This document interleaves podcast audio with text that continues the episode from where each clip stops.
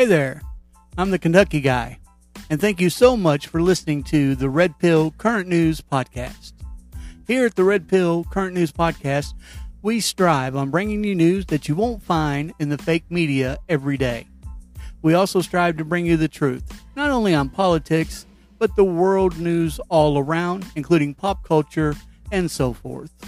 As for myself, I worked in the private sector for around 25 years in the call center management and health insurance industry. Uh, due to unforeseen circumstances and health issues, I was forced into early retirement last year. Now, a couple years ago, I noticed that something just wasn't sitting right with the way our country was being ran or being politicized as. So I started doing research, a lot of research. And that's why I'm able to now host this podcast. I've been on other shows as well, discussing my views. I'm also on social media. I'm on the Clapper, Rizzle, TikTok, Truth Social, Facebook, and many more. You can find me at the KY Guy, Kentucky Guy, KY Guy, or KY Guy 80. Different ones. Somebody had my name on other platforms, of course. All right. So, yes, and I uh, do want to let you know that we do drop a new episode here every every Wednesday and Saturday. So be sure to uh, hit that follow or subscribe button no matter where you're listening to. We are on all podcast platforms. All right. So I hope you enjoyed today's show. And again, God bless and God bless America.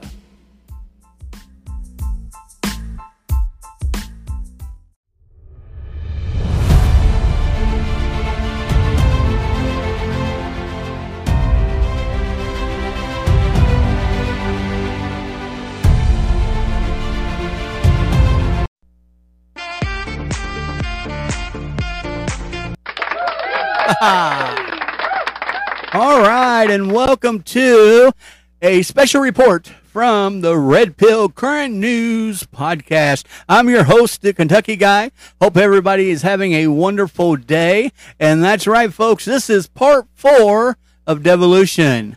So we began a lot of good feedback uh, on this series, and uh, this is part four. If for some reason this is the first one you're hearing, please go back listen to part one. I do not want you to be lost on this, okay? There's been a lot of information given. Uh, some of you have had some really good questions uh, that you've emailed. If you ever want to email the show, you can do that at OL Kentucky spelled out, OL Kentucky, the number 99 at yahoo.com, OL Kentucky 99 at yahoo.com. Okay. Also make sure that, uh, you check out today's normal episode. Uh, we have nurse practitioner uh, Dina Freeman, who joined the show.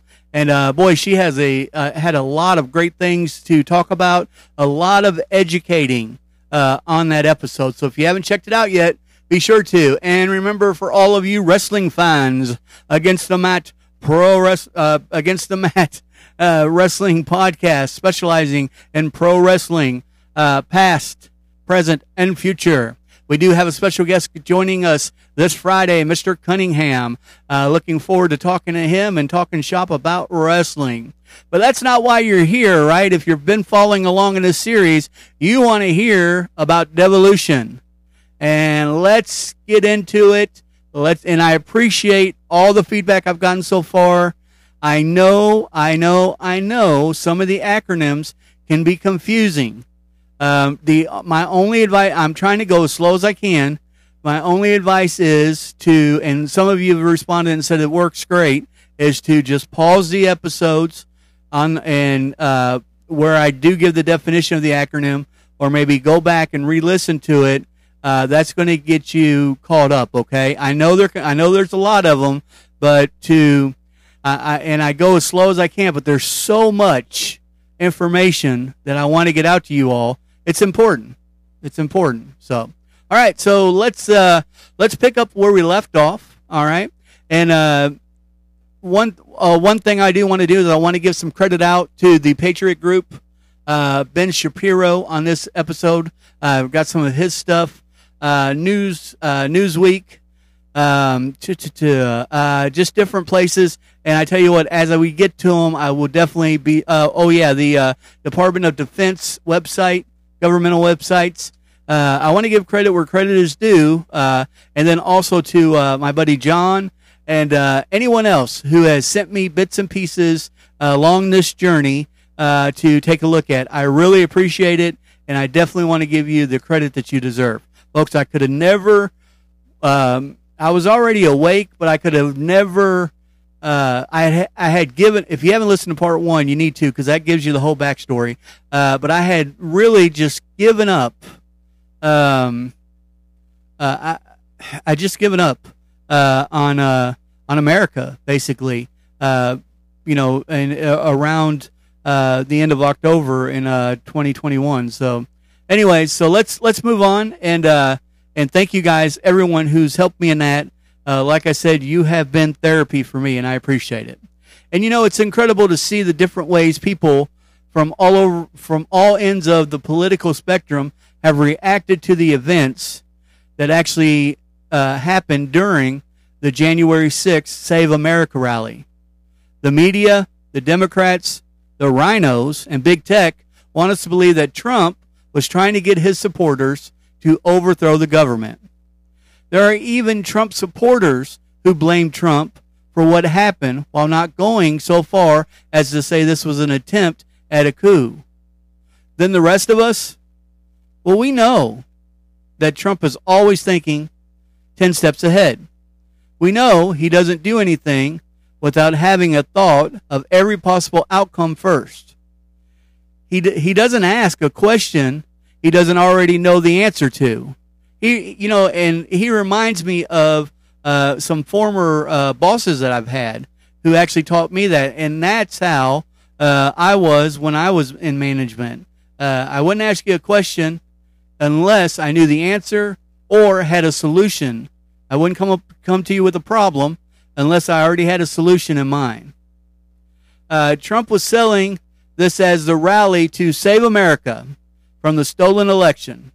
Uh, there was going to be mi- a million MAGA patriots in attendance. Antifa had been uh, infiltrating uh, events all summer. It was so obvious that they would do it again at this rally. Um, so, what was Trump thinking? There has to be more to the story, right? Uh, you know, he knew Antifa had been rioting and destroying cities all all during 2020. Uh, Antifa and BLM. Uh, so one of the themes throughout this devolution series has been we need to think bigger, right? I've said that and said that we need to think bigger. So if we take a step back and look at everything in in a different type of context, I believe we can come to an alternative conclusion that shows there's indeed much more to the January 6th story. So let's let's uh, break it down just a little bit. The the term Antifa is a combination of words. It means anti-fascist. Uh, Robert Stilson from the Capital Research Center uh, has a great series trying to explain exactly who Antifa is. If you ever get a chance to check it out, uh, the point that point is important even our own FBI director, Chris Wray, testified that Antifa is an ideology, not an organization. So just keep that in mind uh, as we go through part four of this, okay? Antifa has been operating in the United States since the 1980s. However, uh, we've re- we've just now starting to get them on our radar. They've never really was on there until around 2017, uh, when the first notable uh, violent display took place at the uh, let's see the Unite Unite the the Right rally in Charles uh, Charlestonville was the first time they popped up. Uh, quote: Our goal should be in 20 years, those who voted for Trump are too comfortable to share that fact in public. That quote is quite terrifying, but it is exactly how Antifa and the Democrats view anybody, any of us, who supports Donald Trump. They want us silenced. Antifa, along with some of the radical BLM groups, have turned into a militant arm of the liberal left. So as we know, as we all know, 2020 brought about an unprecedented wave of violence. This stemmed from the media driven narrative of racism and police brutality in our country. Antifa would use the Black Lives Matter movement as a springboard for their rioting and anarchy. Defund the police quickly became the BLM rallying cry. That's all they rallied around. But if you notice, oh, Joe Biden in his fake union address is trying to say that the Republicans were the ones that said defund the. Uh, he's a joke. Uh, and the riots that ensured could be described as a war between BLM and Antifa and law and order. You don't, all you have to do is open your eyes, and you could see that back in 2020. The Democrats and their media lackeys spent all summer claiming the, po- the protesters were mostly peaceful. I mean, they, these people really think we're stupid.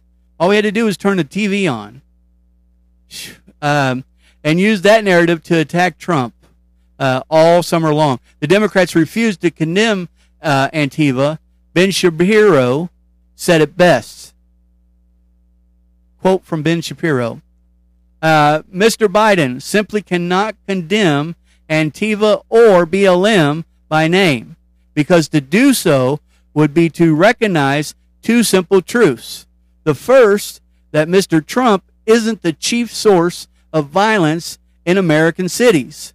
Second, that in spite of his return to norm- normalcy message, Mr. Biden's systematic racism narrative provides the ideological uh, groundworks for those who seek to tear down the system. Democrats have spent months denying the violence, calling Mr. Trump a fascist for offering federal help and decrying the American system. The fruits are on full display for everyone to see. And so, Mr. Biden, uh, utmost bluff, and the media must cover it up for him. And and I I wanted to quote that from Ben uh, Shapiro because he does he does I mean he's amazing. If you ever get a chance, check out his podcast. Uh, he's on he's on YouTube as well. Ben uh, Ben Shapiro. Um, I, I, I think he's I think he's spot on on a lot of his stuff. Anyways, everything that happened on 2020 was about the election. This is all the Democrats and media cared about. They were desperate to get Trump out of office. They used COVID as a pretext to not only take away as much of our freedom as possible, but also institute illegal voting mechanisms to steal the election. That wasn't enough. Trump was still massively popular, so they pulled out their go to move from their playbook. They wanted to frame Trump and his supporters as white supremacists. And they're still today trying to do that. That's been their game plan. Uh, and they wanted they want to say that we've caused any Trump supporters. I say we because I am uh, that we're a cause of all the racism in our country. They needed a race war to blame us, blame on us. They used Antifa to fuel the flames, and the Democrat governors did nothing at all uh, to stop them. Actually, uh, the vice president, uh, Kamala Harris, uh, she actually uh, bailed a lot of these people out of jail, the ones that actually got arrested. It, it, it was crazy. Uh, and, you know, they were calling Trump a tyrant for even thinking about interfering with federal troops or the military. They wanted to cause this chaos uh, to make Trump look bad. Antifa was clear, clearly organized. They would fly all over the country to different protests. They would consistently get bailed out of jail and left off the hook by the leftist uh, attorney generals and judges. This was not merely an idea, this was terrorism. And it still is today. What I'm going to focus on now is some of the interesting things uh, that happen behind the scenes and how this all ties in with January 6th and devolution.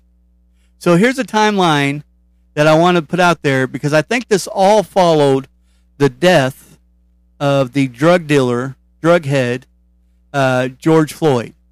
Don't get me wrong, uh, that cop having his leg on George Floyd was crazy.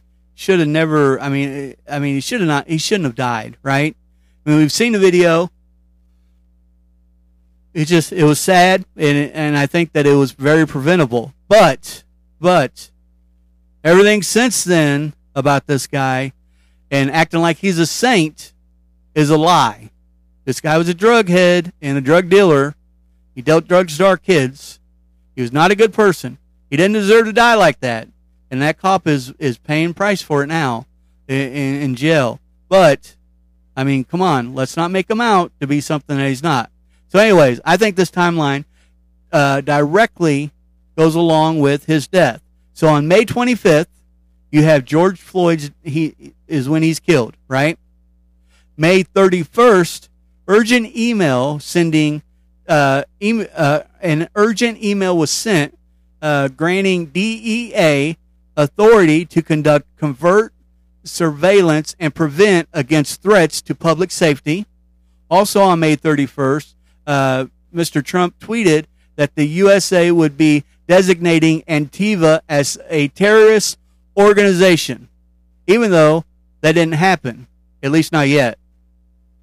Uh, June 1st, Trump urges governors to deploy National Guards and threatens he would mobilize every available federal force, both civilian and military, to end the violent protests. June 1st also, Trump makes surprise visit to the St. John's Church. Hours after St. John's picture, FBI spy plane starts uh, surveilling Washington's D.C.'s protest. Uh, and here is a quote from the newspaper uh, uh, that day. Shortly before 1 p.m. on Monday, June 1st, just hours after federal police use tear gas and batons to clear protesters from the front of the White House for President Trump's uh, Bible uh, Bible wielding photo op. These guys, see, they they never uh, photo op a uh, a Cessna Citation jet took off from uh, Manassas Regional Airport in Virginia until okay until about 1:30 a.m. It flew in a 7-mile circle around central Washington D.C., surveilling the protest. Uh, flight tracking records show the aircraft is a none of a kind spy plane operated by the FBI, uh, fitted with sophistic, um, sophisticated is what they meant, uh, cameras for long range, uh, persistent video surveillance day or night. Uh, it repeated its late night circling around the city as protests continued the following two nights and made a short flight on January 6th. Huh. Okay. All right, let's go back to the timeline real quick. Uh, January 3rd and 4th, National Guard uses RC 26 uh, to surveil DC protesters. Important note that the president, followed by the DOD, followed by the security of the Army, is in charge of the District of Columbia National Guards. It's important to keep that in mind.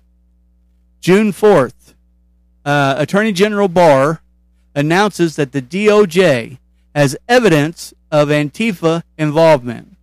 June 19th, reporting confirms that the DHS used helicopters, airplanes, and drones in more than 15 cities to watch protests over the killing of George Floyd and obtain more than 270 hours of surveillance. Right? This is all public record. Do your own research. June 26, Trump issues executive order for protecting American monuments, memorials, and statues, uh, statues and combating recent criminal violence.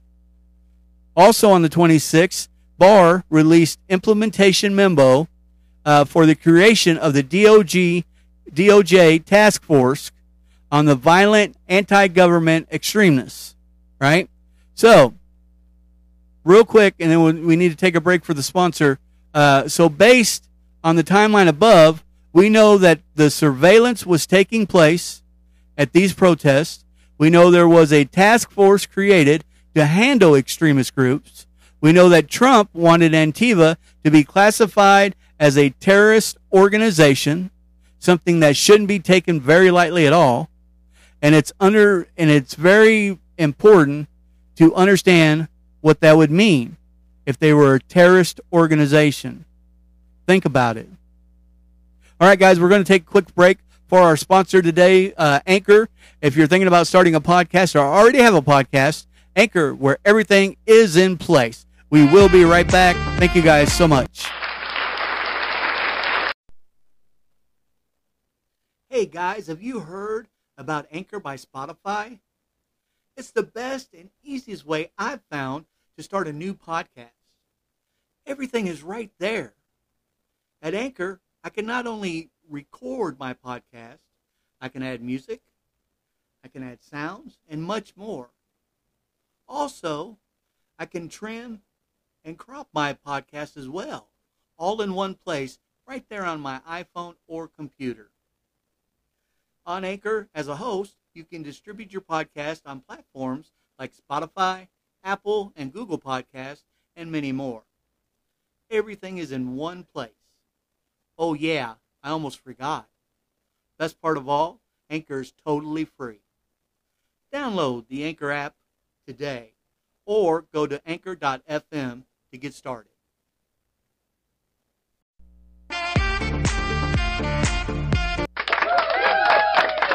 Aha! Welcome back to the Red Pill Current News Podcast Special Report, Part 4 of Devolution.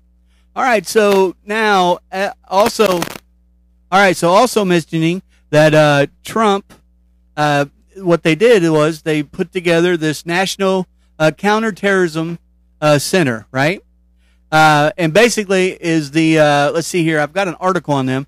Is the primary organization within the U.S. government responsible for analyzing and uh, interrogating all terrorism and counterterrorism information possessed or acquired by the United States government agencies under 50 uh, USC 3056 NCTC, which is the National uh, Counterterrorism Center, uh, has ha- has broad authority and responsibility within the U.S. government for analyzing uh, of terrorism and terrorist organizations, except purely domestic terrorism and domestic terrorist organizations from all sources of intelligence, whether collected inside or outside the United States, including providing strategic operational plans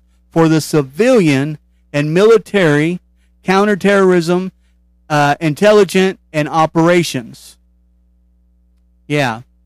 So the key part there is that the NCT, uh, uh, NCTC doesn't have doesn't have broad authority and responsibility when it comes to purely domestic terrorism and domestic terrorist organization. That falls strictly under the purview of the FBI, who we know is corrupt, but they also get their assistance from the DHS and other agencies. However, once there is a foreign or international aspect uh, of terrorism, the NCTC pulls rank and takes the lead. So many people pose. Um, many many people say that the that the pose uh, common uh, uh. Act, the PCA Act from uh, 1878, restricts the use of military in domestic matters, and I will cover. I'll go over this here in detail in a little bit. Um, but there are expectations to PCA, specifically when it comes to terrorism. Congress uh, they've given a right to the president and the freedom to do whatever he has to do. He he is the excerpt from the anti uh, terrorism. Here's an excerpt. Sorry, uh, from the Anti Terrorism and Effective Death Penalty Act of 1996, and that's important.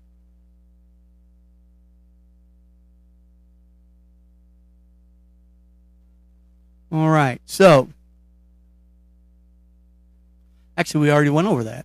Okay, so uh, so just let's let's summarize a couple points here to make sure. I know that's quite a bit of information.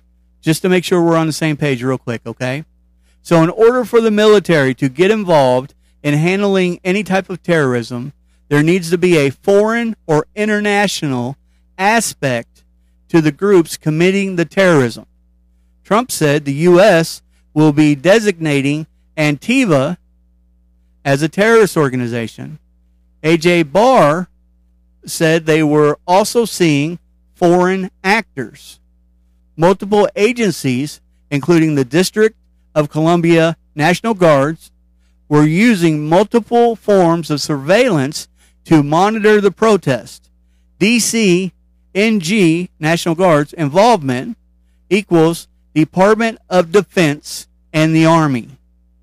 So when you add all of this up, it tells us they were treating Antifa as a foreign or international terrorist organization and were using all of the above resources to track and monitor the members on the ground, including the military, who would be in charge of overseeing an investigation into Antifa as a foreign or international terrorist organization. So the director of the National Counter, uh, Counterterrorism Center. Uh, let, so so who is that, right? So let's let's let's talk about somebody that we talked about a couple days ago, uh, who uh, I think is a true patriot and a great guy. Okay, Donald Trump nominated Christopher Miller on March 18th, 2020, and he was sworn in as director of the NCTC on August 10th. So, warning uh, once again, there's going to be a lot of acronyms. Just just pay close attention, okay? So, prior to this uh, nomination, he was the Deputy Assistant Secretary of Defense for Special Operations Combating Terrorism. He was in that role from January 6, 2020 until August 7th. He would directly report to the Assistant Secretary of Defense for Special Operations and Low Intensity, intensity Conflict. Think back to yesterday's episode. I told you Chris Miller was also performing the duties of the ASD from June 19th, 2020 to August 7th, 2020. So for that period of time, he served as both the ASD and the DA SD. Here's a reminder of what he did in those rows. In the current row, Miller is responsible for overseeing the uh, employment of space uh, operations forces in a counterterrorism military information support operations. Uh, information operations, uh, unconventional warfare, uh, irregular warfare, direct action, special reconnaissance, uh, force and uh, foreign internal defense, counter uh, counterproliferation, uh, sensitive uh, special operations, and personnel recovery hostage issues, as specified by the State of Defense. Uh, Miller was sworn in as the DASD for the SOCT on January 6, 2020.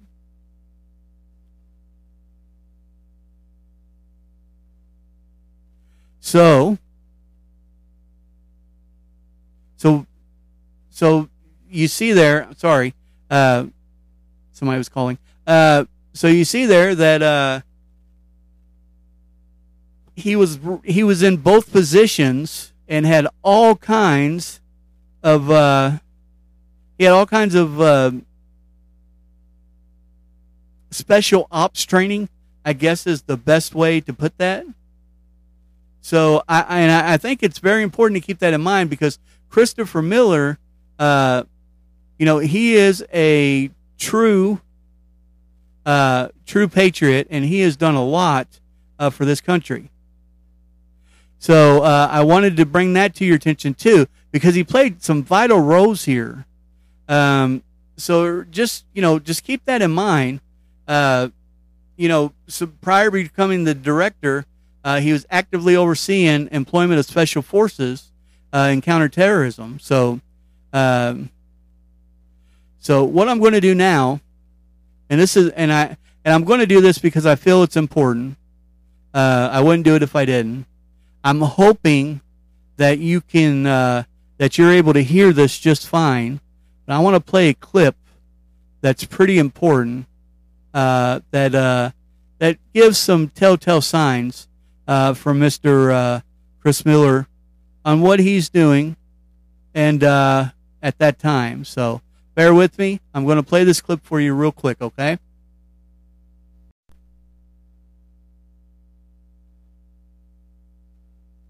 Uh, you've uh, you're you're now the uh, director of the National Counterterrorism Center.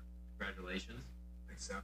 Um, and what I'd like to do is start off by um, going backwards into history. Uh, you've got a really distinguished career, including on the ground. Uh, you were uh, a member of Fifth Group Special Forces. You served in Afghanistan, among other places. Uh, worked in the Pentagon uh, in special operations and counterterrorism. But if you go back particularly to your special forces days, what, as you look back on them now, from your current position, what did you take, or what do you take from uh, your experience there that has been valuable in dealing with terrorism and the way terrorist groups operate, as well as countering them, so the counterterrorism component? Thanks, Seth. Dr. Jones. You'll always be Dr. Jones to me.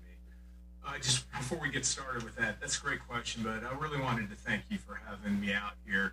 We've worked together a long time, and I always hold you up as kind of an archetype for uh, what we want a national security professional. Not only extremely well educated, but you've also been a practitioner. The way you've kind of gone overseas, and we've worked together in the past, and I just kind of you you are the, what exactly we need and your experience and your insights are just so valuable to all of us. I also just wanted to recognize your boss, uh, Dr. Hamre, who we've had us in a couple times for off the record conversations, and he always uh, ends with a kind of a shout out to the civil servants and the nobility of civil service. And, you know, I represent about a thousand civil servants right now in the intelligence community that are a testimonial to what he's talking about. So thanks for doing this. Interesting question. I don't like to talk about myself. However, you asked the question, and I guess that's kind of what I'm supposed to do today. Uh, you know, I was a special forces officer. I was always what was called an unconventional warfare. That was my specialty versus direct action, which is what we typically think about counterterrorism, where you're kicking down doors, you're taking people out of buildings, or killing them. I've done both, but my passion was in unconventional warfare, which is what we call a subset now of irregular warfare, where it's kind of hard. It, I mean, it sounds cliche, hearts and minds, but really what we're talking about is competing for the the population's loyalty. And when I came when I came back into the business after retiring, I'd had a few years off, and I, honestly, I kind of uh, the whole counterterrorism thing didn't really impress me that much. And uh, we had this cliche of you know it's mowing the grass and I came back in and I looked at it from a different perspective, and I realized how successful we've been as a country and as an enterprise since 2001. We created this enormously proficient strategy and capabilities. And I had to look at it a little differently because I'd always kind of look down my nose counterterrorism forces. Like, you know, how hard is it? You, you go in a door, you go left or you go right, or you cut down the middle. I mean, it's kind of like not that. It, for me at the time, was it was not that horribly uh, complicated. Uh, I realize now that we've been enormously successful. The the experiences I had. I think I'm the first person. Someone asked this the other day. I think I'm the first person of the generation that actually was there in Afghanistan in 2001, and now as, as a field commander, I was a company commander, I was in the field, I was in the street, and now to progress through to a basically strategy policy position, uh, I think I'm the first one, and not that I did anything special, but it's really highlighted. I think those experiences you have in the field where you understand the human dimension of what we're trying to do really helps a great deal. As Right. So so here's some t- key takeaways from that. Right. So our NCTC uh, remit FBI has domestic. We support when requested. What we focus on is the links. We do see some connectivity. What we haven't seen yet is organized foreign terrorist organizations supporting or directing domestic groups. When the intel backs it up, they will get designated. The worst thing these groups can do is have an office on Rhode Island Avenue, a post office box, and a financial bank account. They have modified their organizational structure and how they do things, but that's the key thing we keep our eyes on. See what I mean? Uh, so now I think we're ready to go over the main point of all this, right? So January 6th, 2021. Quote, quote, quote, quote. I know that everyone here will soon be marching over to the Capitol building to peacefully and patriotically make your voices heard. Those are the words the mainstream media actively buries from the public. But if you listen to Trump's speech, those are the words that he spoke. I believe his supporters listened. The Capitol riots was one of the biggest chess moves used by Trump's enemies. Remember, they have successfully stolen the election and they were able to deflect, gaslight, and spin the narrative all the way to January 6th. All they needed to do was have it cemented by the electoral college votes. The only issue was there are legal ways to challenge the vote. Republicans were saying ahead of time they would do so. Luckily for Biden and his buddies, the Capitol was breached. And Trump and his supporters were trying to overthrow the government. Please. So when the dust settled, nobody talked about the challenges, uh, about challenging the vote anymore. They swiftly proceeded to vote for Biden, and here we are. Now think about just a couple things here that have happened that resulted that day. So the electoral college vote went through without challenge after after the Capitol riot. Social media and big tech tech used as a as its pretext to censor Trump and his supporters. They used it to justify a second impeachment, even though it failed again, and it was after he left office. Uh, they used it to go after and imprison Trump supporters just for being in the Capitol, the large majority of which didn't do anything wrong as far as damage or anything of that nature. Uh, they used it to target Trump supporters who weren't at the Capitol. They used it to start this bogus January 6th committee. They continue to use the narrative of the insurrection, attempting to go uh, invalidate the audits. How January 6th played out was far more beneficial to Trump's enemies than it was for Trump. It was so obvious that something like this would happen. Antifa is known for infiltrating uh, these types of events, yet Trump gave them a massive opportunity to do so. What in the world was he thinking? Once again, remember who we're talking about. President Trump, always thinking 10 steps ahead. I believe Trump set them up. So let's look at the timeline of events. Trump was scheduled to speak at 11 a.m. Eastern Time. They plastered his starting time of 11 a.m. everywhere. I remember watching the speech and waiting for him to start. It seemed like an eternity because I was excited. I really thought Well, you guys already know this. I thought that they, they were going to overturn the election. Uh, and I thought the speech he was going to give, uh, you know, he was going to give the reveal that this is the way to go and how he wouldn't let the election be stolen. Uh, he instead was an whole hour late and started around noon. It wasn't the reveal that I was hoping for, of course. The speech lasted an hour and 12 minutes, ending at 1:12 p.m. Eastern Time. Lawmakers gathered for their joint session at the Capitol starting at 1 p.m. The speech was located at the Ellipse, more than a mile and a half from the Capitol. The Capitol barricades were breached at 1:05 p.m. You guys remember me saying uh, over and over again that they the the ones listening to the speech didn't have time to get there before it started? So think about it. It just doesn't add up. I think Trump was late to speak on purpose because he had intel of what Antifa was planning. The best proof I can provide you on this comes in a form that was a memo that had, had gone out uh, almost completely uh, unnoticed and untalked about. It's almost as if Trump was telling us, us exactly what Antifa's uh, was about to do.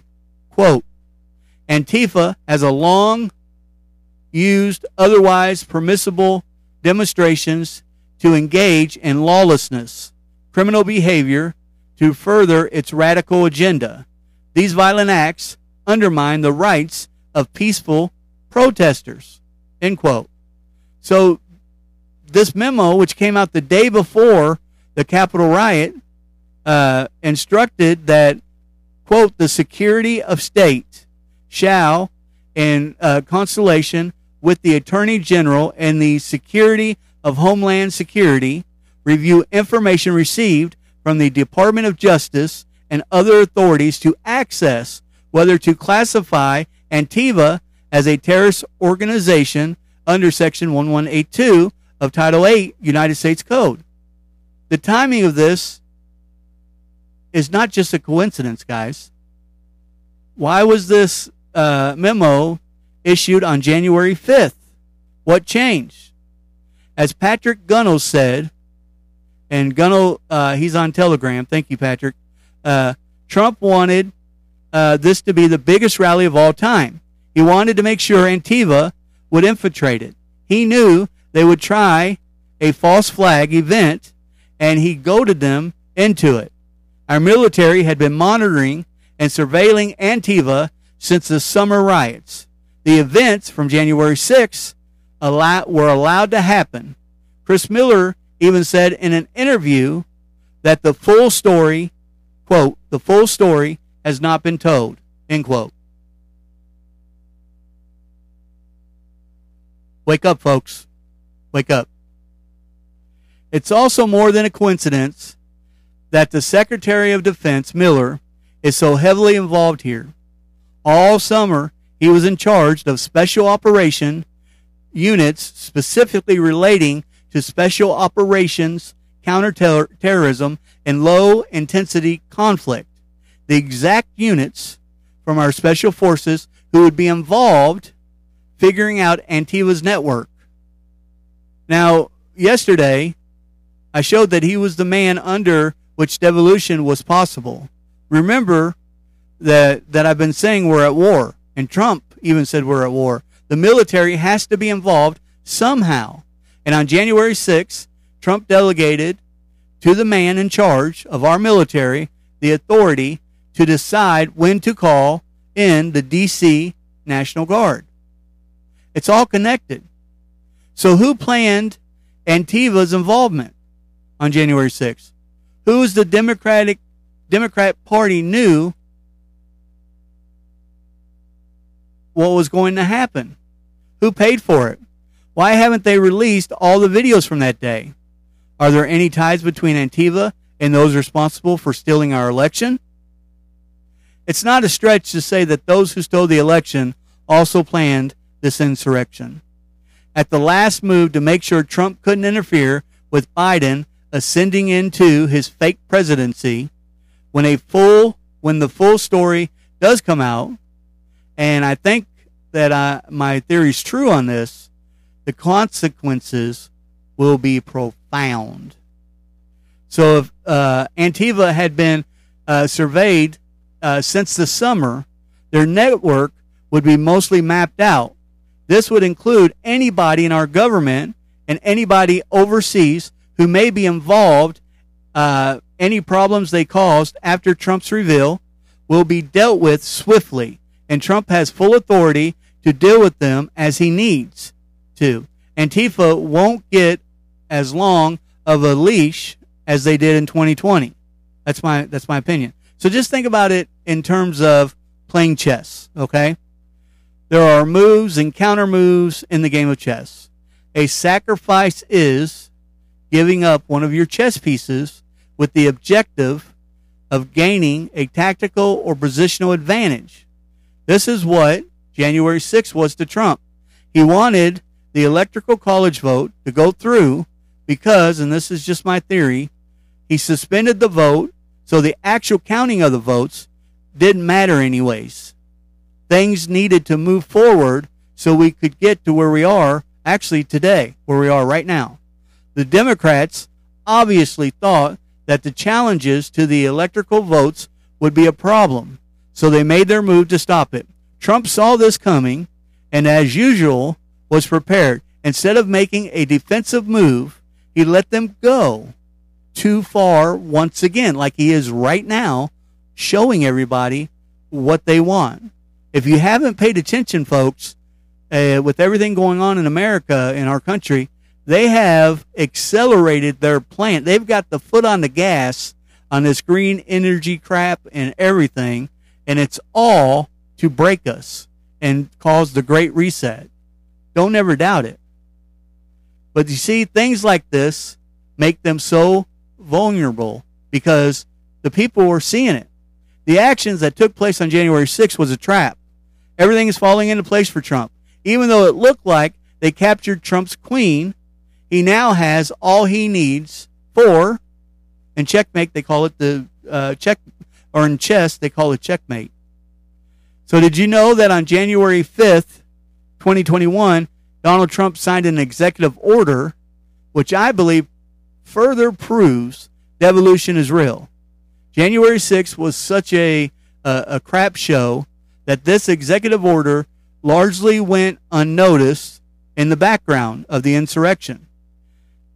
I didn't know about it myself, to be honest with you, until uh, I started digging in a little bit more. So before I go over that order, let me um, let's talk about. And I know this this episode is starting to become lengthy.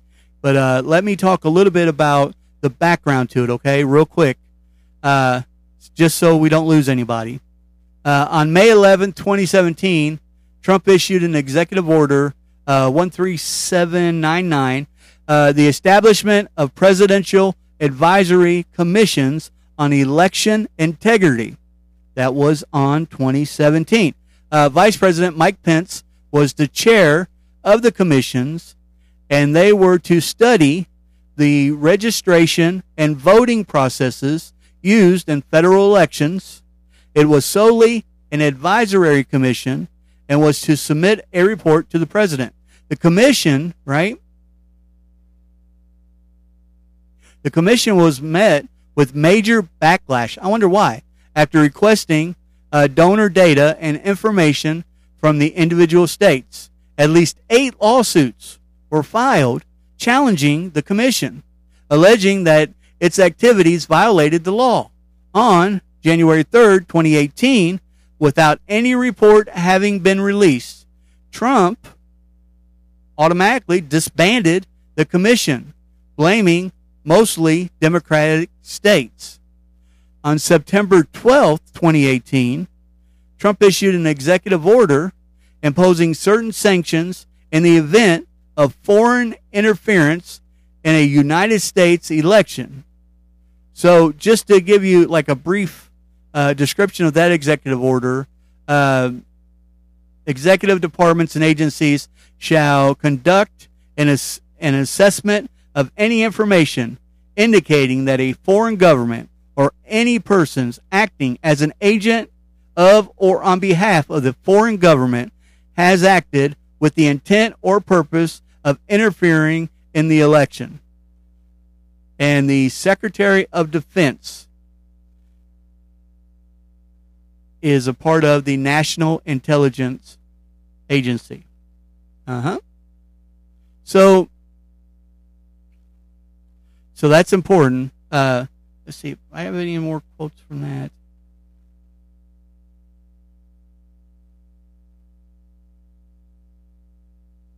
Uh, so let's see. Remedy actions uh, to be taken by the United States government other than the uh, sanctions described in Section 2 and 3 of this order. No later than 45 days after the conclusion of the United States election, the DNI, along uh, with others, is to conduct an assessment of any information showing foreign interference in our elections. One of the members uh, is receiving this assessment and is the Secretary of Defense, Mr. Miller.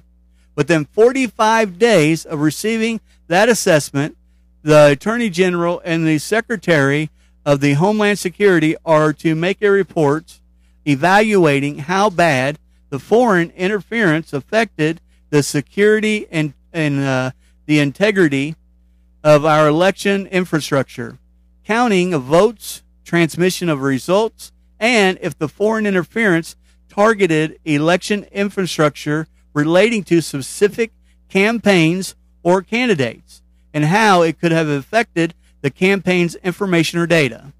So, one of the members receiving this again, I just want to remind you, is the Secretary of Defense.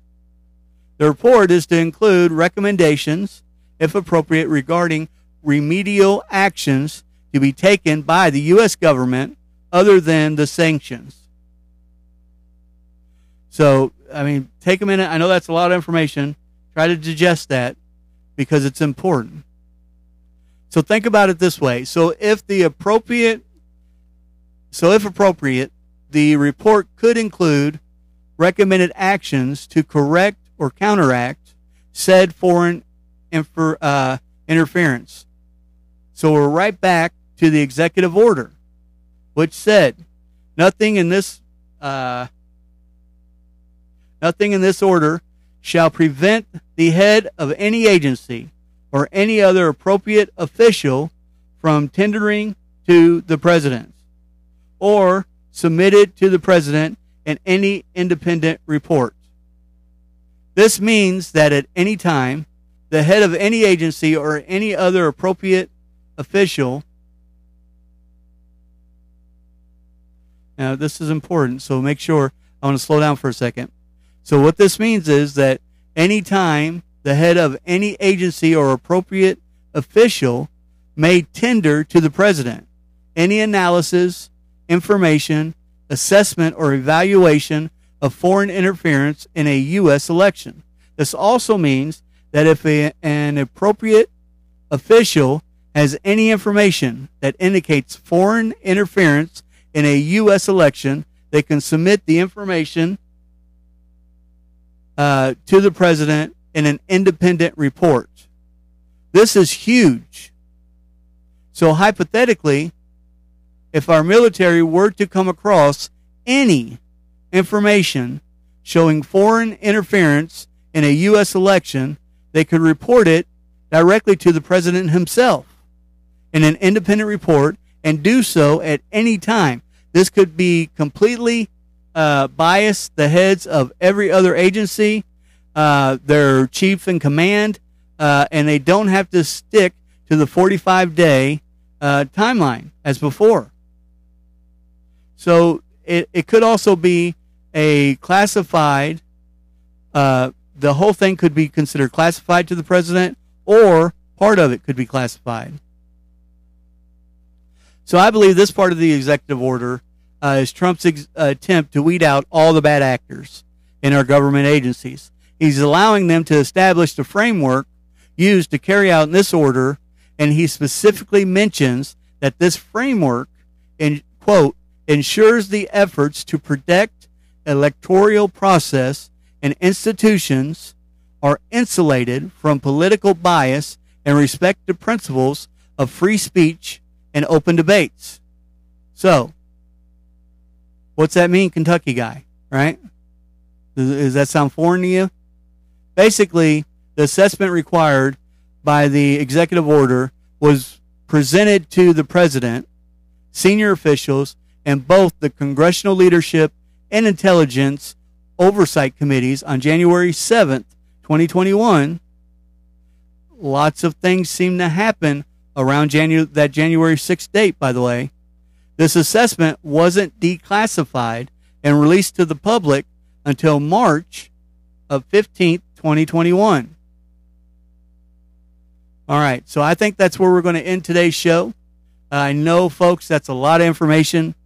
Uh, like I said at the beginning of the show, uh, feel free to you know pause it, pause pause this episode, uh, go back and re-listen, whatever you need to do.